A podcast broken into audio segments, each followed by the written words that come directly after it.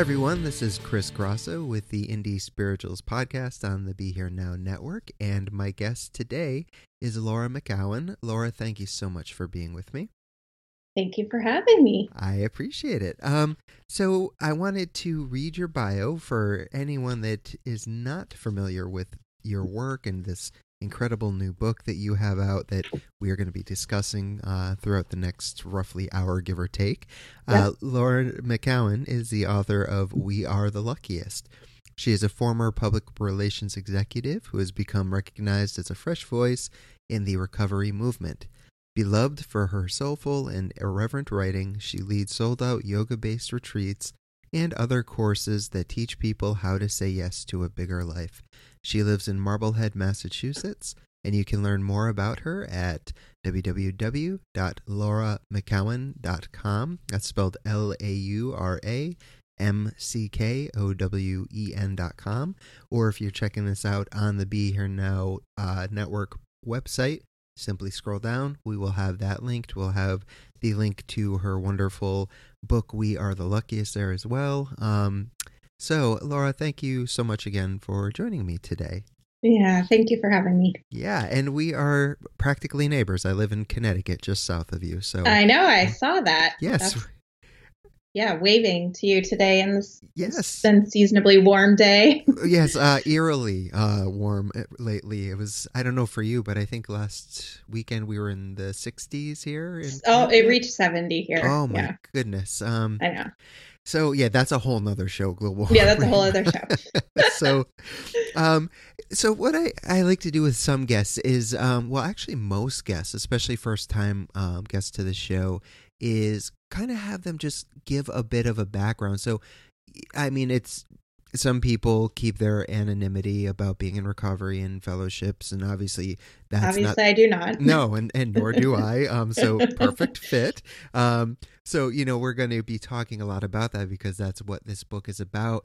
And i would love for you um if if you don't mind just kind of uh going back and i really enjoy starting the show with hearing a bit about the guests' lives. Um, and you can start wherever, whether it's childhood or teenage, wherever you feel like, um, uh, you know, sharing from.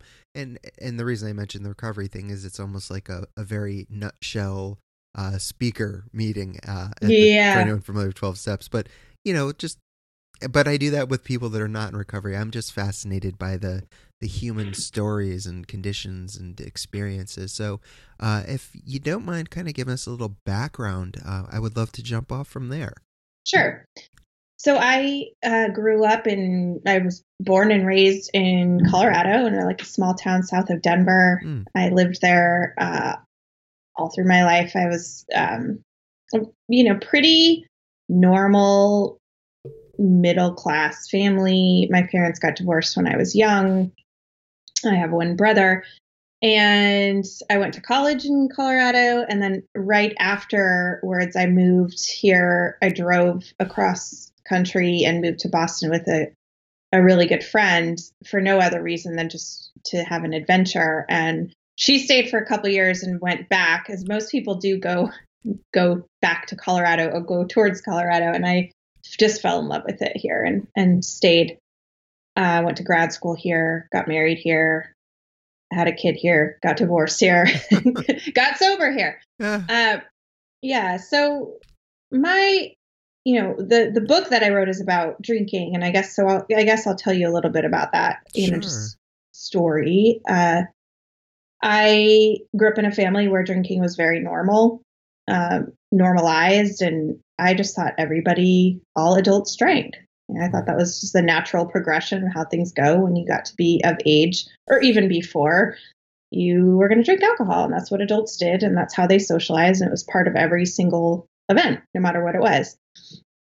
Um, I, we had a restaurant. So that played into that quite a bit, you know, the, that environment. And, um, I grew up, you know, I mentioned that my parents divorced when I was young, which is by no means a unique thing, but it definitely uh, is the pull. it, for me. It was when I started to sort of learn to shapeshift who I was, you know, to make to make people happy or make people feel okay about what was going on. So um, I learned that if I wanted my parents to be okay, I needed to act like everything was fine and that I was happy and that I was not upset. Um, and I'm being very vague when I say that, but the general sense is that I, I learned that pretty early. And I think I just had a, you know, very sensitive person or just, um, you know, I pick up on a lot and never really learned, like most of us, never really learned many tools to deal with that. Um.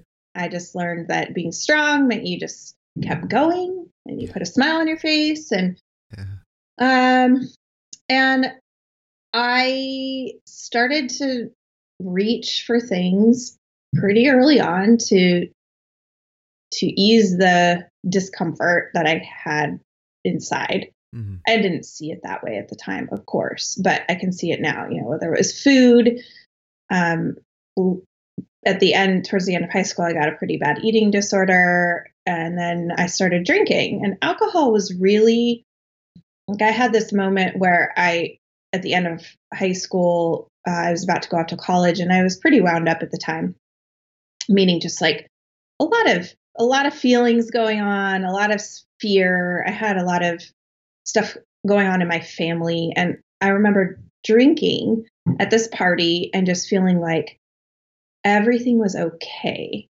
when once I had a few drinks and that just a few hours ago it had not been okay. And most of the time as I went through my days at that at that time, I was not okay. I didn't feel okay. But when I had a few drinks to me, I was fine. And I thought if I could just stay like this, everything will be okay. And I really chased that. Like I really tried to keep that going and did so somewhat successfully for, you know, I, I had some bad nights and I definitely had, I definitely had some bad nights and I had some consequences, but for the most part, my drinking looked pretty normal. I surrounded myself with people who also drank a lot. I, you know, moved, I started a career, all my friends drank. I went to grad school. I, I was always around people who drank the same way I did. And right. so I didn't, while I did have this growing sort of nagging sense that made that I drank a little bit differently and that I like liked it a little more than other people did. Right. I had a lot of anxiety around it. I didn't I still didn't think, you know, like this is a problem per se. It was just something I had to be sort of vigilant about. Like I I had to sort of watch it. right but uh, I, it really upticked when I had my upticked when I got married, and then it, it upticked big time when I had my daughter. Uh, and I hear that a lot from women, who, you know, from mothers, because our bodies change and our hormones change, and we're not sleeping, and we have this massive responsibility. And uh, I just remember feeling like, oh, it's not working anymore. Right. Like the alcohol isn't working anymore. And so I just drank more because I wanted it to work. You right. know, I wanted to get that same like relief, but it really um, only made me incredibly anxious. Yeah. And then I separated from my sep- husband and I separated when my daughter was three, and that's when my drinking got really, really bad. And um, I had a I start the book out with this moment that was, you know, if if I have a bottom moment, at the bottom, the rock bottom sort of myth is is is somewhat of a myth because right. it wasn't the end of my drinking, but it was certainly the point where I had to, I was forced to face that this was not just something I could, that I was not going to be able to wrangle this yeah, right. and control it. So you know, I left my daughter uh, unattended for a night when she was very young, and um, it was my family was there, so it was a, it wasn't just something I could sweep under the rug. That was known by other people, and uh, that's when I shortly after is when I went to my first 12 step meeting. And I didn't get sober though until about a year, a year and several months later. So that year was really like this brutal sort of purgatory for me. Mm. And I really didn't want I really didn't want to get sober. I really didn't, despite all the evidence I had that drinking was ruining my life. I just didn't, I couldn't believe that that was my only option, you know? Right. Um, so a lot of my book actually focuses on that, sort of this disbelieving state, this bargaining state, grief state that we enter when we are forced with something that is so painful that we can't quite accept it. Right.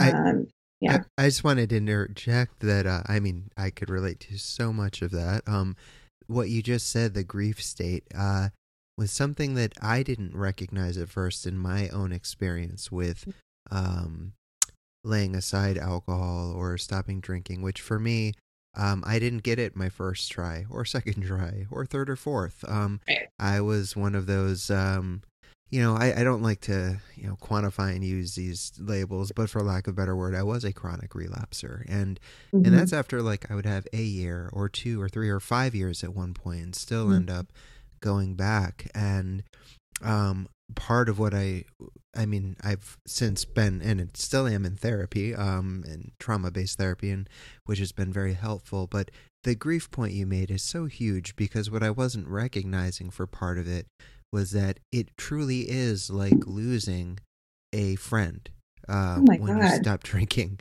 You know, yeah. not just that, but someone who you know they're they're not judging you, they're not talking back, they're not. It's always there. Always there, right? And yep. and it was just wow. So I never took the time to truly like grieve that loss. Um, so, right, and so, it's also so it's like it doesn't make sense because it's so destructive. Ex- like yes, you know, it's like a relationship that's so bad and everyone's like, thank God you're out of it. But the person that's in it, like, there's a massive grief process. Yes. That and, you go through. Yeah. And there's, yeah, there's plenty of uh, cliches in the 12 steps that, um, you know, I don't say that in a negative way because, you know, they make sense. Cunning, baffling, uh, insidious, like it, mm-hmm. these things that unless you've gone through it, if you're on the outside looking in, you know, you, it's very hard to understand that. And yet if you have gone through it and like we're talking about it we know exactly what you know one another is um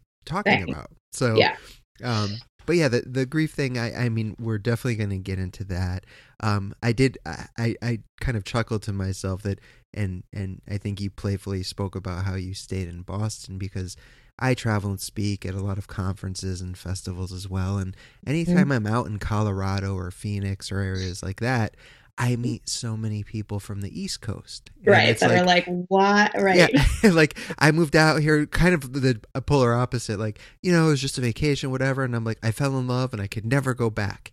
And you're probably one of the first people I at least currently remember like hearing the the complete opposite of that. So uh, yeah, no, it is. It's the reverse route, but I don't know. There's to me the Northeast is magical. Oh, I agree. I like. I love the four seasons. I love snow. I know that's not a love that it's sentiment. old and yeah. yeah, so much history and yes, yeah, it's beautiful here.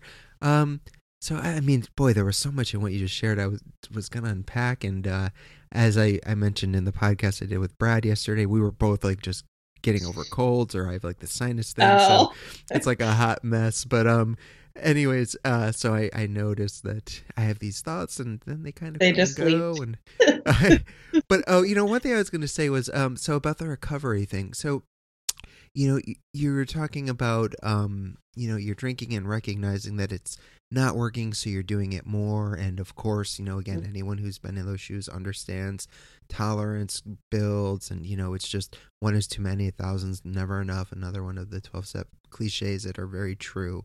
Yeah. Um, and so something i um in your own story i know and we're just going to kind of jump around throughout the book because there's you know i it's wonderful. And i i it's meant to be read, I think, cover to cover. But for conversational purposes, so many topics we can just address it. I don't oh, think yeah. we need to follow yeah. format. But so um, uh, uh, one of the points um, you're talking about defining oneself, uh, or I should say, not defining oneself as an addict, alcoholic. Um, mm-hmm. And you know, when I was reading that, I couldn't have agreed more. And for me, at least, the reason why is that I got to a point where and there you know i'm all for whatever works for you go for Yeah. it like i you know i i would never tell anyone what to do or not to do but i'm at a point where like i don't count time anymore i don't consider Yeah. myself this or that like i know i live with a part of myself that uh, has alcoholism and i can't drink because of that Right. um but even like with clean time i stopped a long time ago counting because i recognize i might not be drinking but i will catch myself acting out in other ways that are the same obsessive compulsive way that i would drink exactly the same. It's just you know the symptoms of my illness are manifesting in a different way. Um so you know something i'm very cognizant of and so Right. am i really sober? I mean on one hand yes i'm not drinking but um like i could be going on a eating binge. You mentioned an eating disorder. I've struggled with those when i was younger too. Yeah. not so much now but sure like there are days where i will do something like that or numb out with tv and know that it's the same behavior just a different substance so anyways all that to say i would love to hear because this isn't a popular sentiment among a lot of people um, that are No. in recovery but i'm right there with you on it and i was so glad to read it and i would love to hear you uh, elaborate more on that Sure. So, okay. So,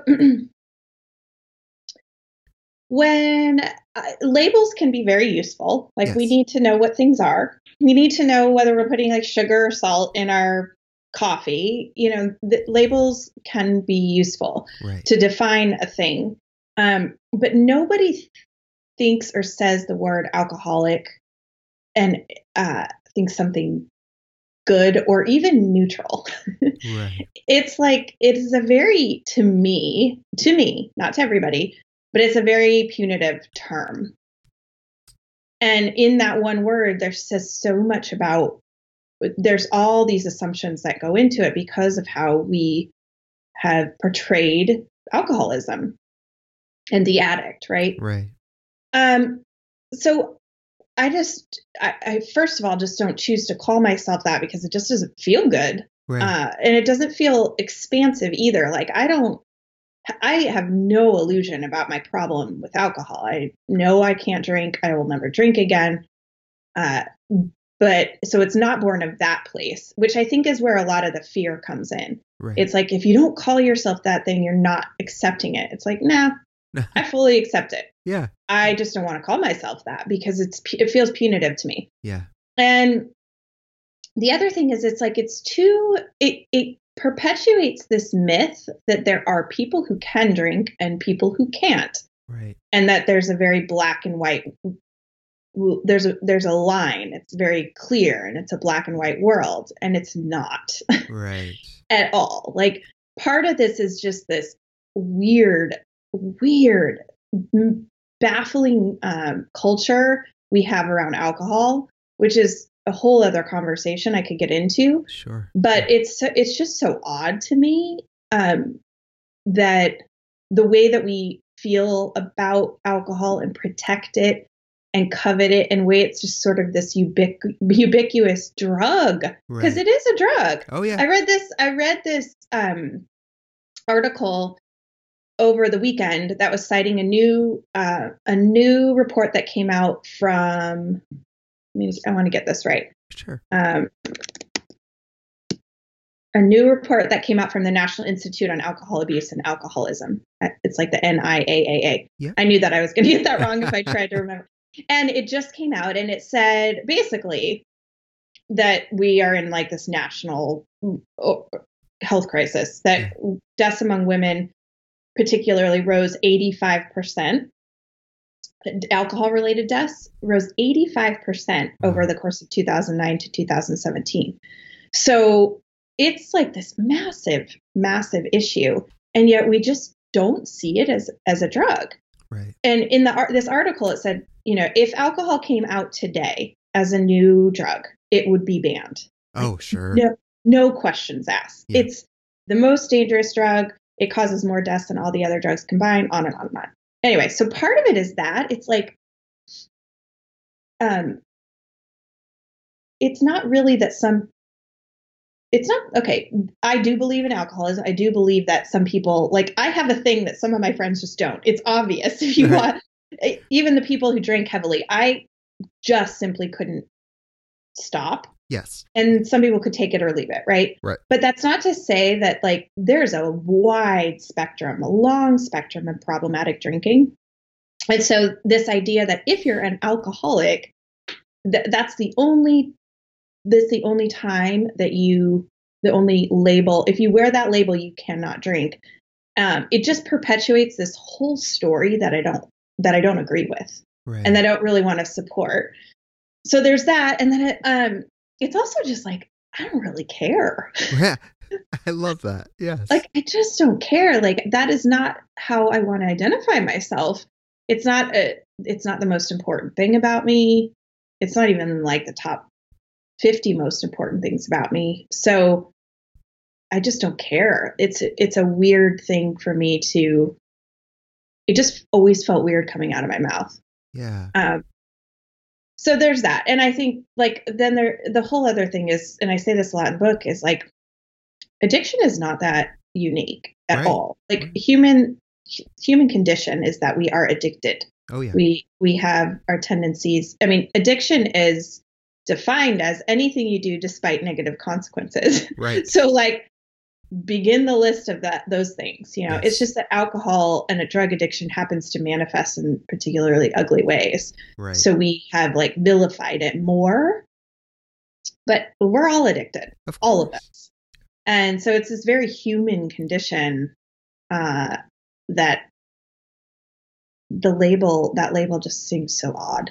Yeah, you know Eckhart Tolle in one of his books nailed it. He he was saying, you know, you think you're not addicted, and and he's not an addiction, you know, specialist or writer, but right. he talked about that. He says, stop thinking. You know, like just go ahead Yeah. and stop thinking and don't think anymore. Addicted to your thoughts. Yeah. Right. Good luck. You know, like um, and the fact that these incessant thoughts that we have are for most of us and even myself still like 20 years into this healing journey like i can still go down that spiral of like buying into or feeding into the negative thoughts that pop up and um you know get addicted and hence negative consequences not Yep. like that with alcohol where i'll end up in a jail cell or an emergency room or intubated or you know any of the number of near death experiences i had but Right. still negative consequences on the inside which then affect my way of being in the world and it's no bueno you know not good so Right. um the other thing you said too that um i i, I thought was interesting is that um it is such a protected kind of coveted thing this uh drinking and especially well i was going to say in the in the west but i think pretty much everywhere i i remember going to rome but it's not like um uh, a party alcohol thing yeah, it's different. Yeah. It's it's different. right so you know i'm in, i'm engaged and i've been with my fiance for 2 years and Mhm. um she drinks like she'll have a beer like maybe a few times a year and that doesn't bother me like um i know in the big book uh and i haven't attended a meeting in, in a long time myself nothing Yeah. against them but you know there's still a lot of wisdom in that book and i appreciate that book yeah. um, Yeah. But you know, they they talk about how we can't expect the change, the world to change just because we do, and um, you know, so I'm around alcohol a lot, and that's fine because I write for magazines, and aside from books, and I you know write for music magazines and cover concerts, and it's just there. And Yep. luckily, I don't feel like called towards it, and it's I have friends that drink and they're not alcoholic and they can great. But my Right. fiance, the interesting thing was being with someone such as myself who is sober, she had never like seen just how like Everywhere it is. immersed, yes, like culture is like based on it. And oh yeah. to the point where she like barely ever drinks now just because Yeah. it's, she's so disgusted by it. Um it's it's yeah, and people don't really yeah, it does that. open your eyes. I, people that even do, you know, because now there's dry January, which we're in the middle of. There's like dry Right. July. There's Right. sober October. There's you know one year no beer. People who have done those Yeah. experiments have commented to me so many times about how they can't believe it's like oh now that I'm not doing it I see it's everywhere. Right, right. Yeah. So you know, I, I one thing, and and you did start out uh at or you know at one point with Alcoholics Anonymous, and I know that um at least per your book, you were still using the 12 steps as guideposts. Um, mm-hmm. You still have a sponsor. Mm-hmm. Um, and I want to make it clear that um, th- at least, you know, on my end, and I, I don't think on your end in any way, are we bashing the 12 steps? Oh, um, God, no. Yeah, because I mean, they have helped me, and, you know, I've already quoted, you know, the big book a number of times, and I know people who swear by that and it saved their lives, and that's wonderful. to each their own. Um, so I wanted to offer you an opportunity just to talk a little bit about the role that AA did play in your own journey and um, you know how that kind of um, morphed, I guess, the longer sure. you were there.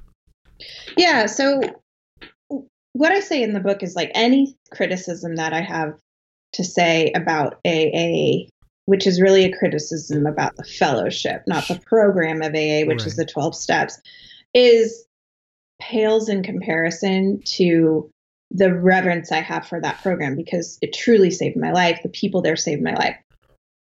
I don't know that I would be sober without them. Right. That said, um, you know, I I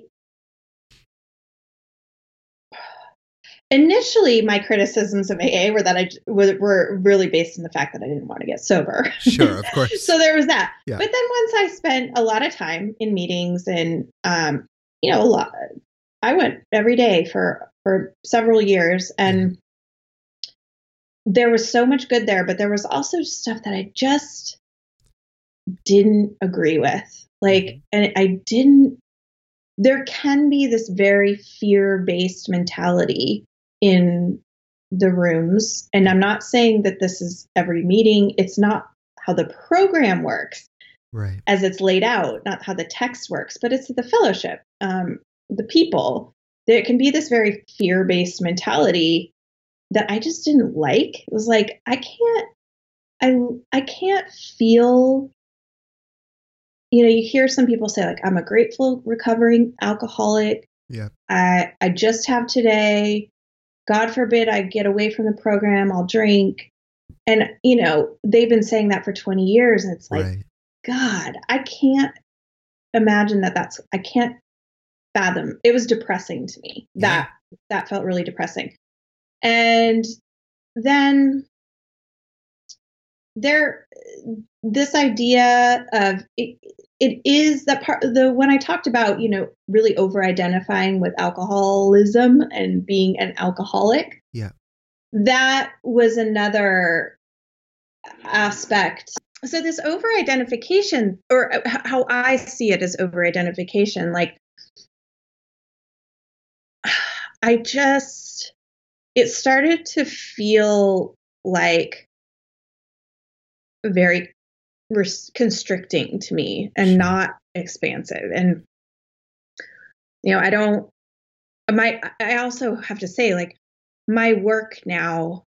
I I quit my job. I worked in advertising. I quit it in 2016 and started doing what I'm doing now, which is a lot of work in recovery. I teach personal development courses.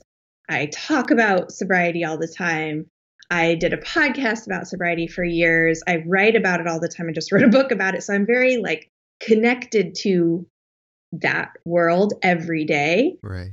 And I think if I didn't have that connection, I would have maybe stayed, I would have kept going to meetings if that was my only way to connect with other sober people and to be connected with recovery. Right. But I had so much of that that the meetings just felt like this isn't doing anything for me anymore. And um, and I also stopped working in the city and the so the meetings were different you know where i go in my town the meetings are just different which is also a thing that just is the way it is because the program is whatever location you're in and the people who are there of course right, right. that's the experience you're going to have and it it varies widely so I, it's hard because i i love the program i love I, I met so many wonderful people there. I'm forever indebted to it, but I also, um, it just wasn't, it, it felt very, it just wasn't what, where I, where I needed to be. Sure. And, um, and I still, I still have a sponsor. I still, do, I love the steps. I probably will start. I, I go to meetings occasionally, and I, and I would love to get involved again at some point. I bet I will, but it's just, what I want people to know is that it's okay if you're it's okay if your relationship is complicated with anything, right? Right. right. Um and and I also want to say I needed like what I what I was doing in the beginning was saying uh AA is so dumb. I don't want to do it. I found all the flaws because I didn't really want to get sober. Yep. And I then I sort of said to myself like, you know what? How about you get sober and stay sober for like a year or two and then you can start, you know, criticizing things. Right. Let's see if you can do that because that's what's most important. And I'm telling you, I don't know that I would have got to a year or two years if I hadn't didn't have all the meetings and the people and all that. Yeah. So. And, and, and same here, and that's why like I never badmouth it whatsoever. Um, as with like a lot of religions, um, I think you mm-hmm. said, uh, or I saw a note somewhere where you said, um, it's run by people, uh, and people have a great way of ruining things, you know. And uh, they do. Yeah, and you know what? I don't know if you're aware of this or not, but you know, back in the 40s, and I've seen the pamphlets with my own eyes. Um, and if you do enough digging on Google, you can find them too. But Bill had put out, uh, you know, back then there was a lot more pamphlets than anything, and uh, in some of them, he talked about the benefits of hallucinogenics for some people mm. in recovery, mm-hmm. as well as Buddhism and uh, various Buddhist teachings and practices. Something you will not find or hear in most meetings today. And God forbid you mention the idea of some kind of alternate idea to healing um, right. that, you know, could alter the brain slightly um you know it's right. it's very scandalous uh it is very scandalous yes, to some. but, um it's you know i just found interesting that bill the creator was you know a proponent for that not for everyone just like gabor mate a you know i'm sure you're familiar mm, with his work. love him. Yeah, yeah. um and i've uh, had him on the show and you know, he's a big proponent for ayahuasca, says it's not for everyone, but uh, he has seen it work miracles in people's lives. And um, so, you know, that's that's another thing where there is a lot of, um, you know, stigma and, and not just AA, uh, any of the other fellowships where, you know, like, no, no, you can't. It alters your mind, and without actually researching or understanding that it doesn't have the same effect on the pleasure center or the reward center in our brains. And um, you yeah, know, it's just, just that everybody's so different. You exactly. know, everybody's different. Like yes, yeah. And so I, I appreciate you saying that because you know the the other thing I was going to say is that the one thing and and Gabor pointed this out in our conversation and he's so so correct is that the one thing he finds that's significantly lacking in the 12 steps is um looking at trauma yeah, yeah, the body and trauma and so i'm sure you're familiar with bessel van der kolk's work and uh-huh. stephen uh, levine and you know all these wonderful people. And, Peter Levine. Or Peter. Like, uh, who? No, who am I missing? Stephen was a, a wonderful teacher who passed away years ago, friends with Ram Dass. Peter Levine. Um, Peter Levine, yes. Yeah. Um, but, you know, that kind of, that whole group. And I love their work. And that's oh what, Oh my gosh, me too. Right. Life changing. And that's what got me into EMDR therapy, which I do yeah. now. And um, nothing again against 12 steps, but I'll tell you, 20 years at this and EMDR and ART, which was born out of that, have been game changers for me. Um, I, I agree, and and the the uh, that's another you know it's not a criticism of AA. It's right. not supposed to be everything, but right. it's it's more of just something I didn't find there, so I went elsewhere to get it. Is is the body and sort of dealing with with trauma specifically, how to address trauma. Right, absolutely. Yeah. Um, and you know, so I, I don't know if you had started with meetings. Uh, did you end up ever having to go? I don't recall from your book if you had to go into a detox or residential, or you just did straight up meetings. And I should have. Okay, dear God, but... no, I didn't, and I didn't know how bad it could be. Sure. I had no idea. Yeah. One, one, I was in denial about how much I was actually drinking. Right. Which was a lot. Right. Um, and two, I just didn't know how bad detoxing could be. I thought. Oh. I really didn't know. Yeah. And I, I I'm glad you brought this up. If case there's people I don't think most people know. Yeah. I think you think, oh, you're gonna feel like you're hungover for a couple days. Yeah. No, yeah. it's like the worst symptoms kick in 36 to 72 hours and you can die absolutely um, it can be fatal pretty easily i detoxed i yeah i had no idea i just was up awake for several days i was hallucinating i was completely out of my mind and truly like a horrific experience um, yeah. but no i didn't and i should have I really should have. Yeah. Oh, well, I'm, and I'm glad that. Thank you for sharing candidly because people aren't aware. Um, you know, they think of like coming off heroin and and you know like feeling like you're dying and um, but the only things you actually can die due to withdrawal symptoms are alcohol and benzodiazepines. So, yep. um, mm-hmm. yeah, medical attention. Um, you know, depending on the degree to which you have uh, gone with your right. alcoholism. Yes, it's very scary. Uh, I've been through withdrawal a number of times and uh, wouldn't wish that upon anyone. Um, no. It's brutal, but what I can say is I've also been through a number of residential programs aside from psychiatric hospitals and jails and all. You know, I lived the life, and uh, you did it all. I I sure did. Um, Checked all the boxes. Absolutely, but it's literally a miracle and nothing special about me, but um, a miracle I'm here and I'm grateful, just like you were saying, you're connected with the community and doing the work you do, and very mm-hmm. similar mm-hmm. here. And I'm so inspired that I get to every week go down to a youth uh, mental health and healing residential facility. So I'm working with um, teens 13 to 18 um, every week and two Sundays a month, and they you know it's tough to to uh, be a teenager. I, I didn't go into my first program until I was 24, but being a teen that age um, in a residential program where it's not just alcohol and, and um, drugs, but also suicidal ideations, attempts, uh, self harm, yeah, eating disorders. Yeah. Um, but the beautiful thing about this program that I never had access to in the ones I went to, because it was just don't drink, uh, get a sponsor, go to meetings. Like that was the mm-hmm. answer. But I know. as you said, we're all unique individuals. And that's what I love about this program, and I'm seeing more of it throughout the country, is they are taking that individual uh, into mind. And so this program uh, offers yoga, offers meditation, yeah. equine more therapy. holistic, like integrative. Exactly. Yeah. And I would, I just wish, you know, or am happy to see that that's happening. But really, that's what's needed, I believe, in uh, in the program. So, um, anyways, moving on from that aspect of things. Yeah. Um, earlier you talked about uh, guilt, and I know guilt and shame are not the same thing. They're you know mm-hmm. definitely different, but. Mm-hmm. This is something, and you have a chapter, Magnificent Monsters, and I know it's something you have a difficult time um, answering.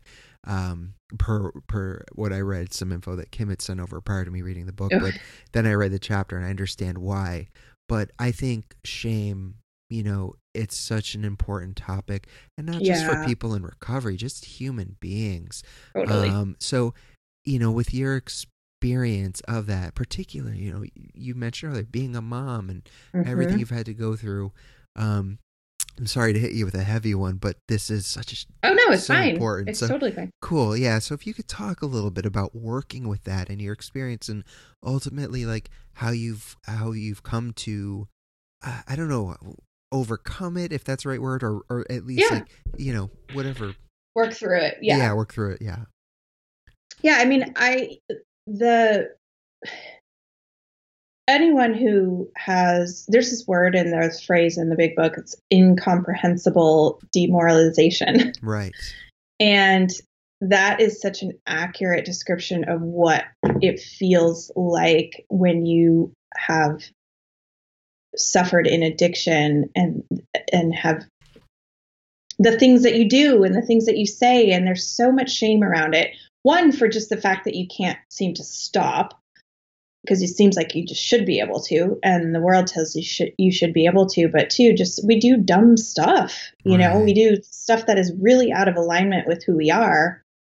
Uh, so Uh, being a mom, you know, I say there's like a special vitriol for moms who drink because it just flies in the face of everything that we're supposed to be, right. and and this this instinct that we're supposed to have with our kids. And I get that, like I get that it flies in the face of it. It really does. It didn't make sense to me either. so I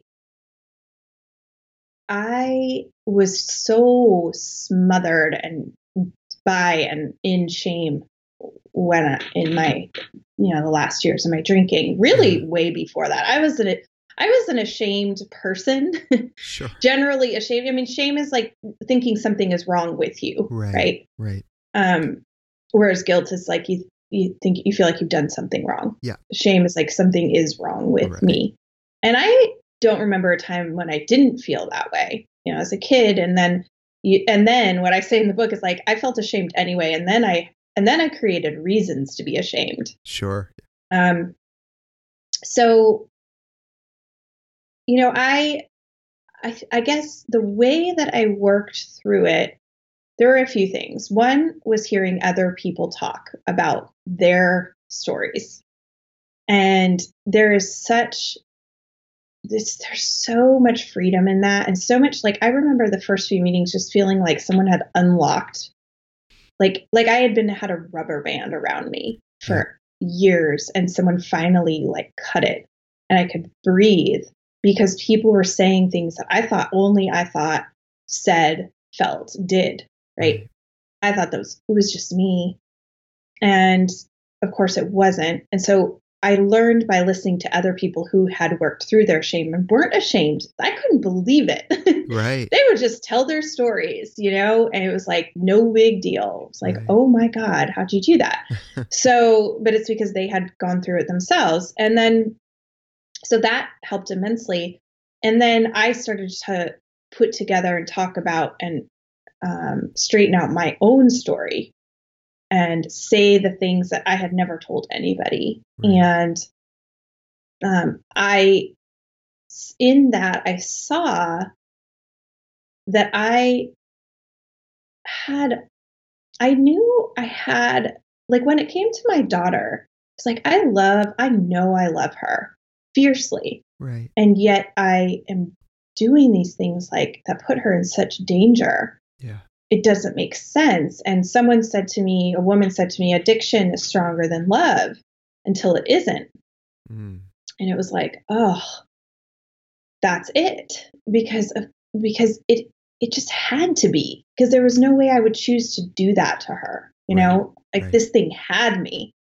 Um, so that was a big piece. And then just really realizing that all of us have all the capacity for all the light and all of the dark. All of us.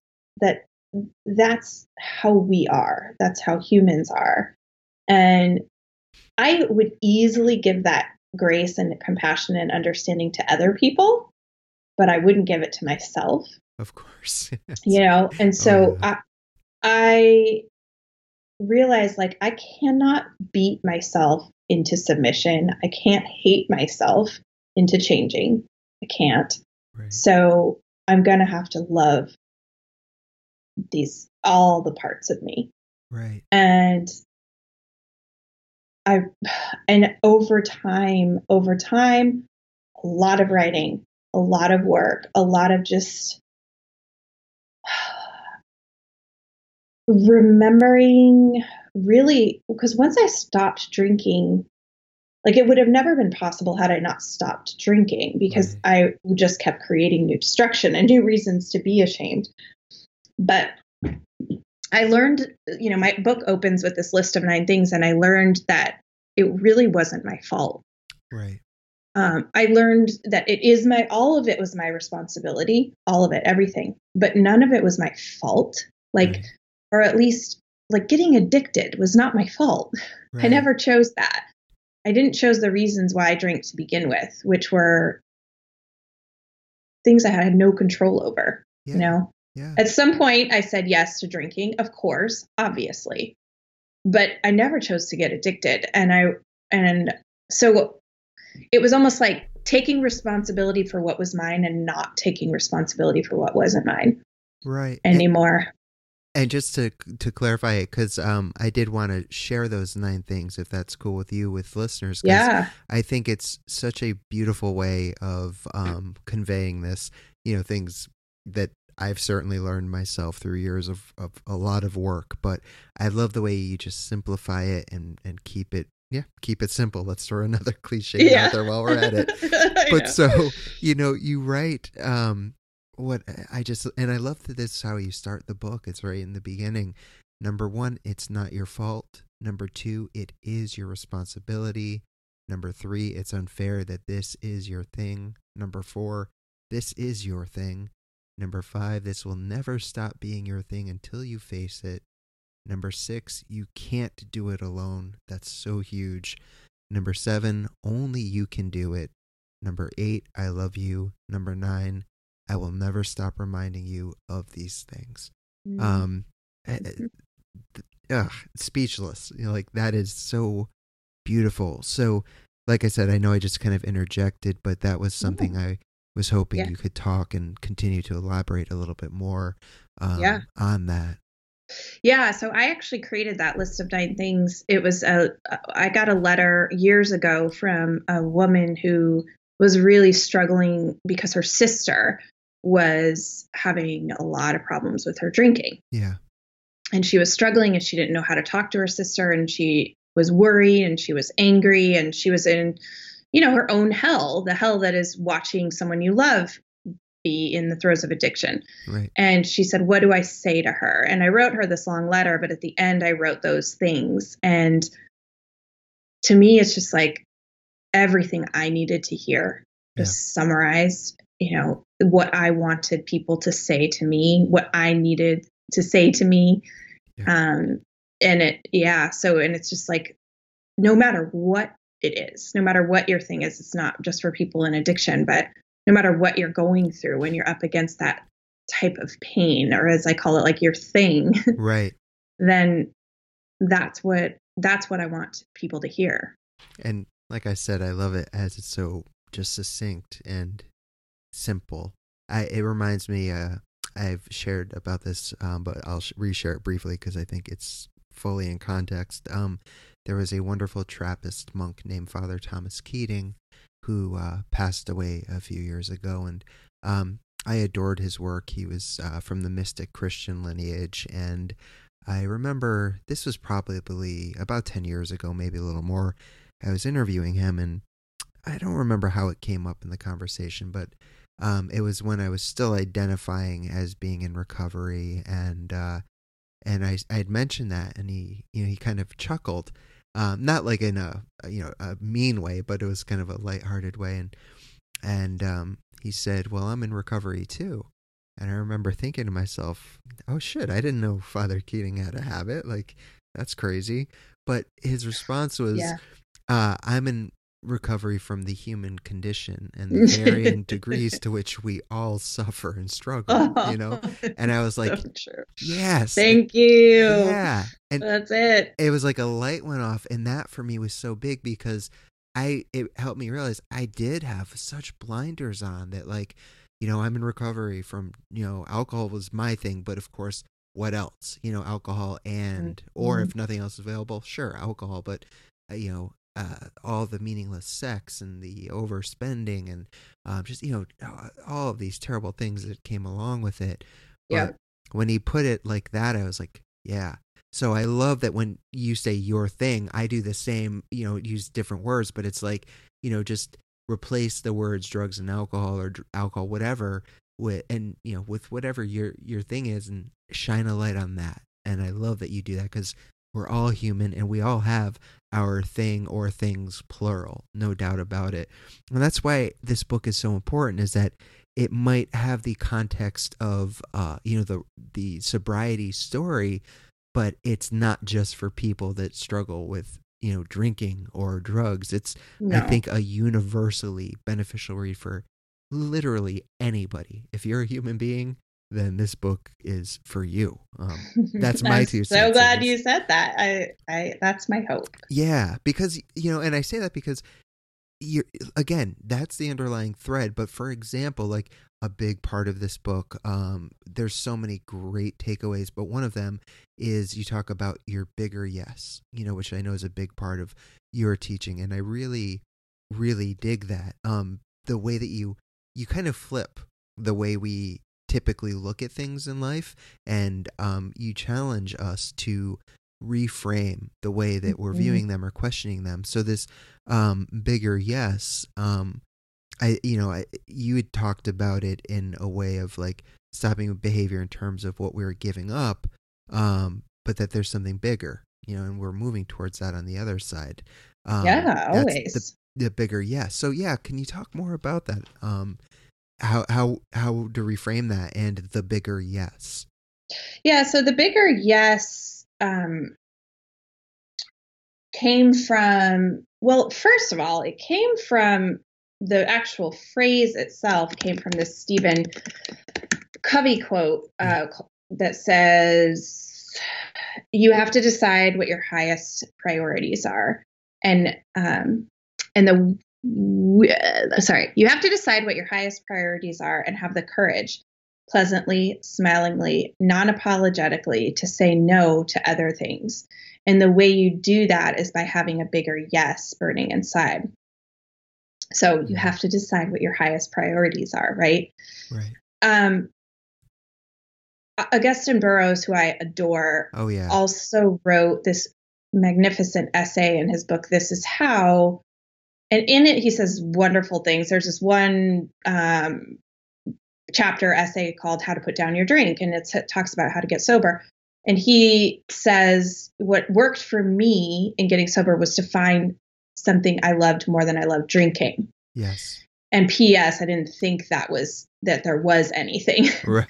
and I didn't either. I yeah. mean, it sounds so ridiculous to someone who doesn't get that, but right. I just I didn't. I wanted to keep that and do the things I wanted to do. I didn't want to have to say no to that, right? right. So um so there were there was something though. I knew I knew I had this big potential inside of me. I knew I wanted to be a teacher. I I wanted so deeply and badly to be a writer. And when I started to try to get sober, I started writing because I it helps me figure out what was going on with me. Um, it I just couldn't stop. I, like just I finally also had a story to tell. So I started to get glimpses of what it felt like to be in that space, mm. you know, to be doing this thing that I so deeply wanted to do and that I, I think is my gift. My gift is to, to use words. right. Um, and most importantly, it's just where I feel close. It's for me where I feel most closely connected to God. Yes. Um, and to God is in like my truest self. So I, I had a sense of what that felt like, right? And again, it took me like a year and some months uh, where I was sober a little, and then I wasn't sober, and then I wasn't. So I got to in that time to t- get this glimpse of what it felt like to be sober and to start to write and to put like I tested these waters, and I went. There, there are a few stories I could tell, but I went to this reading once. It was Elizabeth Gilbert actually, and um, it was in Boston and I it was like July of 2014 so I wasn't sober yet I got sober finally in September I remember being pretty hungover I brought my daughter I dragged my daughter along it was like 95 degrees that day and oh. sat in the front of the theater I remember just barely being able to look at her at Liz do this thing you know she was giving a reading and answer question answering questions because I wanted I wanted it so bad yeah. Like I wanted to be doing what she was doing and I wanted it so bad that it hurt. Yeah. And someone asked her a question like about writer's block or something. Some sort of regular, you know, question that she probably gets asked all the time. And she's like, ah, I don't really believe in writer's block. But, you know, there's all kinds of things that could stand in the way of you doing this thing that you want to do. It could be a relationship, it could be your health, it could be your geography, could be alcoholism, it could be this, it could be that. She just like threw it in. Right. And I was like, oh my God, you know, for whatever reason, I saw so clearly that I could, like, I would never do it if I kept drinking. I would never, it was one or the other. Yeah. Uh, that I could I had the sense that I had this in me. Like I, I could write, I could maybe even publish a book. I could maybe even change my entire life to be a teacher. Right. But it, but none of it was going to be possible if I kept drinking. Yeah. And so it was that saying no to other things by having this bigger yes inside. And then there's this quote that I always bring up as many times as I can because it's the most powerful quote to me. And it, it it's the Gospel of Thomas. Yeah. And he says, if you bring forth what is within you, what you bring forth will save you. And if you do not bring forth what is within you, what you do not bring forth will destroy you. So it's like this unused potential in us is not a benign thing. Right. What what grows in its place is this darkness and bitterness and depression and we know it when we feel it and we de- we know it when we see it too in other people, right? Yeah. Absolutely. And that that's what had been happening to me. I mean, that the addiction was killing me, the alcohol was killing me for sure, but this not using my potential that I, and knowing I wasn't that I was wasting my life. Yeah. Um, was really killing me. I, I love. I'm so happy you mentioned the Gospel of Thomas. That's my favorite of all the Gospels. Um, you know, I love the Gnostics, but uh, that one is just. I've read so many different versions and translations, and uh, the, the entire gospel to me is, is wonderful. So esoterically uh, close to Buddhism in many of the sayings. Uh, yes. but, yes. Um, I love that that is uh, something you just brought up, and especially that part because yes, so true, and so true. Yeah, and and and same. You know, one of my favorite sayings uh, that I use all the time is, "The only way out is through." Very simply, you know, like mm-hmm. until we bring that unconscious material that Jung talked about, until we begin to reown and reintegrate that through whatever means and methods there are, that's the stuff that's like still there. And that for me was a big part of what kept bringing me back to relapsing and acting out and self harm and suicide attempts. And that's why I said earlier the just I can't stress enough for me at least the importance of the trauma based therapy that uh, I am still involved in and and how it shifted so much of my life, um, even prior to, uh, or I'm sorry, post writing. You know, I've been doing the work for a long time, but um, you know, similar to you, it's very interesting that I started writing but not with the intention of becoming an author or a public speaker. That that happened ass backwards for me, and it was a, a, New York Times bestseller that read some of my stuff on a website that introduced me to my literary agent, and I saw like before our call the people she represents, and I got really nervous because you know I didn't go to school for writing, I didn't plan on writing, and then you know now I have three books out, and two of them with Simon and Schuster, and it's that's it's, amazing. Yeah, but the the the coolest part to me is that, and I write for these magazines, and I do the workshops with the the teens, and they see like the endorsements I've gotten, and they know the magazines I write for, and they're like, "That's so cool," blah blah blah. And I'm glad they see that because it shows what's capable, like you said, once we stop whatever the self defeating behaviors are that we're doing. Right. But but the coolest thing, and I'm always very clear with them or with anyone I'm talking to, is that yes, that's cool on the material physical level, but the nicest thing is that I woke up this morning and I was not hungover. Ugh. I was not going through withdrawals. I was not running to the toilet to throw up. I was not shaking. I was not reaching for like hoping that there's a little bit left in my bottle, bo- you know, uh, bottle just to get me through till the package store opens. Like, oh my god, that's yeah. the gift for me, the biggest gift. Absolutely, and, yes. and the, like, it's so basic and so simple, and it never gets old. No, and without it, what you're doing, what I'm doing, it, you're right, it wouldn't be possible. And yet here we are, just two examples. Um, you know, there's countless examples of tragic losses well before their time due to drugs and alcohol and other things of that nature.